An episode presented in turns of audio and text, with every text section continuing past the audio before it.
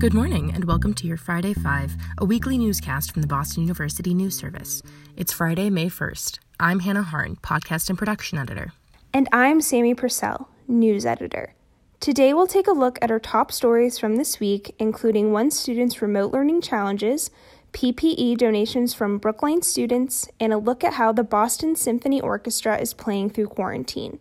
Let's get started so you can start your day. As many in the Commonwealth transition to remote learning, some students have an extra barrier to work around every day no broadband internet access in their homes. Emily Godden, 17, is one of them. I feel like the only reason it's getting any attention is because of classes moving online, said Godden, a student at Hampshire Regional High School in Westhampton. But it was definitely an issue before the whole coronavirus happened, and it just never got any attention.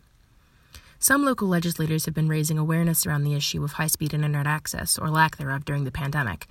Governor Charlie Baker referenced the need for improved internet access in his 2020 State of the Commonwealth address earlier this year, stating that when he first took office in 2015, many communities in western Massachusetts had no plan for installing high speed internet. But after four years of work and support from the legislature, he added, every one of those communities will either already have high speed service or have a plan in place to make it happen. Still, having a plan in place for future service isn't the same as having instant access, and some students and teachers find themselves suddenly trying to learn or teach remotely without high speed service in their homes.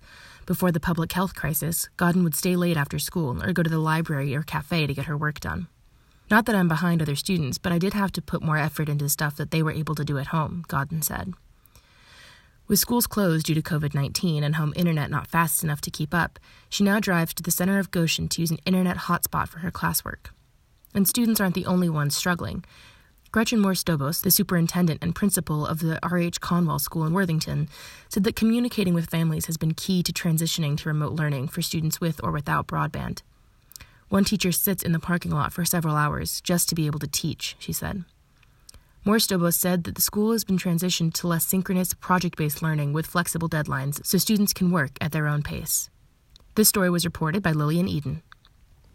As Hollywood studios scramble to release their blockbusters at home and everyone and their mother seems to be putting out a streaming service, there's no shortage of new films and TV to watch while stuck at home. If anything, there's too many choices.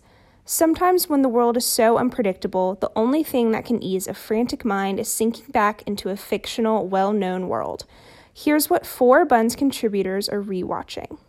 For Caitlin Riggio, Survivor has been a staple in her selection of frequently watched television shows for as long as she can remember. Watching the latest episode at 8 p.m. on Wednesday nights might as well be a weekly tradition in her family. Catherine Swindell says that 90210 is utterly absurd and totally brilliant, and like a fine wine, it only gets more brilliant with age. It follows the lives of Annie and her brother Dixon as they move from Kansas to West Beverly High School in California and make friends and enemies with their exorbitantly wealthy and high drama new classmates. Anushka Dalmia says that, in this time of chaos, parks and recreation may cure the quarantine blues. Watching Leslie Knope control and fix every ridiculous problem that is thrown her way helps Anushka ignore that the world is collapsing around her, destroying any illusion of routine or direction. Set in the fictional town of Pawnee, Indiana, Parks and Rec follows a group of reluctant government employees led by the ambitious Kooky Knope as they try to make their town a better place to live. The work isn't glamorous, their lives aren't riveting, but the comfort lies in the mundanity of their struggles. Kendall Tamer is diving back into Gilmore Girls. The show's setting, a fabricated Connecticut town called Stars Hollow, is like a worn sweater in the form of a place. Everyone knows everyone. Everyone goes to the same little diner. They have adorable town festivals complete with costumes and hijinks, and there's a cast of silly characters always up to something. Between vast antique shops, picnic basket auctions, and cup after cup of Luke's coffee, Stars Hollow and its colorful cast of townspeople is the perfect place to get lost in. Music lovers stream down Massachusetts Avenue and pour into Symphony Hall, where they sit shoulder to shoulder as they wait for the musicians to take their places, the lights go down, and for the cavernous concert hall to be filled with mellifluous melodies.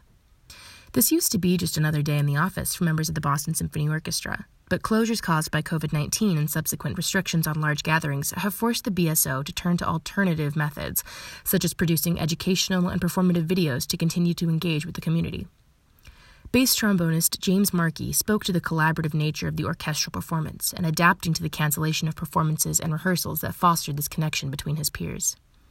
I missed that opportunity to be able to support my colleagues, to make music with them on stage, Markey said. Ultimately, as an orchestra, that's what you do for every performance. You work together to get everyone on the same page, and that's what a really great conductor can do too.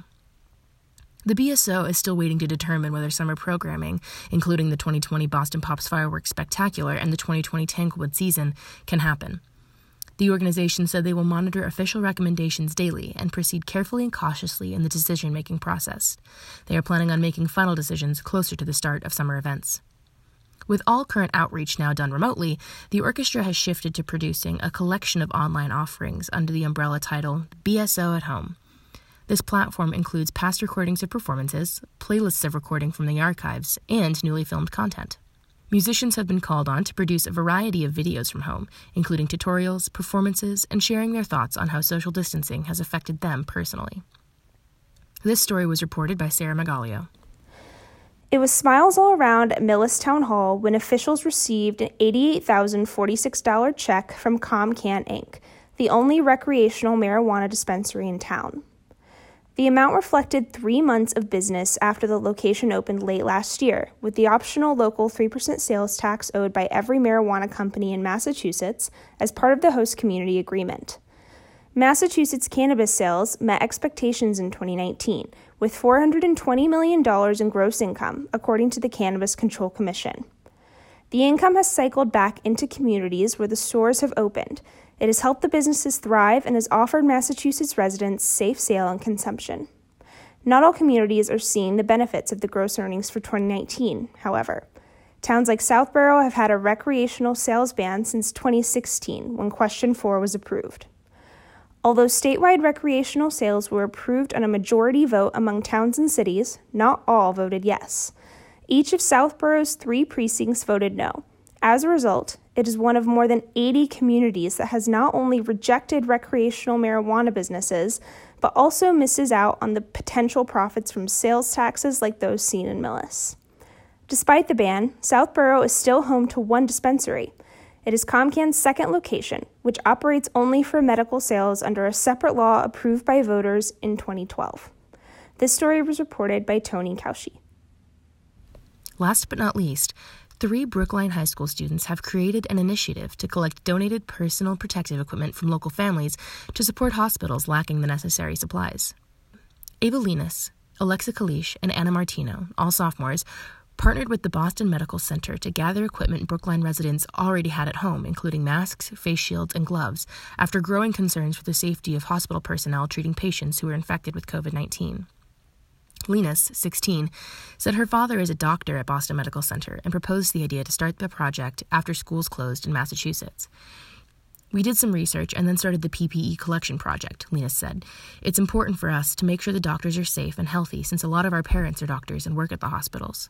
So far, the three students have been able to donate about 300 surgical masks, 700 gloves, 10 N95 masks, and two sets of eye protection goggles to the Boston Medical Center. While working on the project with the students, Mr. Linus said he learned a lot about the companies who had never been involved in the healthcare system, but due to their manufacturing capabilities, wanted to help by transitioning to production abilities to make face shields. While Linus blames the federal government for not being ready for this, he calls it an epic failure of public health. He said this type of volunteer work from the sophomores at Brookline High forms a sense of community solidarity. It's important for the community to feel like we're working together on this, Ben Linus said. This story was reported by Camila Boehner. And that's it for your Friday Five. Thanks for tuning in, and we'll see you next week. For the full versions of this week's stories, visit bunewsservice.com slash podcasts and click on today's episode. We'd like to thank today's contributing writers, Lillian Eden, Michaela Heiss, Kendall Tamer, Catherine Swindells, Anushka Dalmia, Caitlin Riggio, Tony Kaushi, and Camilla Boehner. We'd also like to thank our production team. This week's episode of Friday at 5 was produced by Hannah Harn. And be sure to listen to some of our other podcasts, like Between the Bylines, where we sit down with our contributors to discuss our top stories through the lens of student journalism. Visit us online at bunewsservice.com slash podcasts for more information.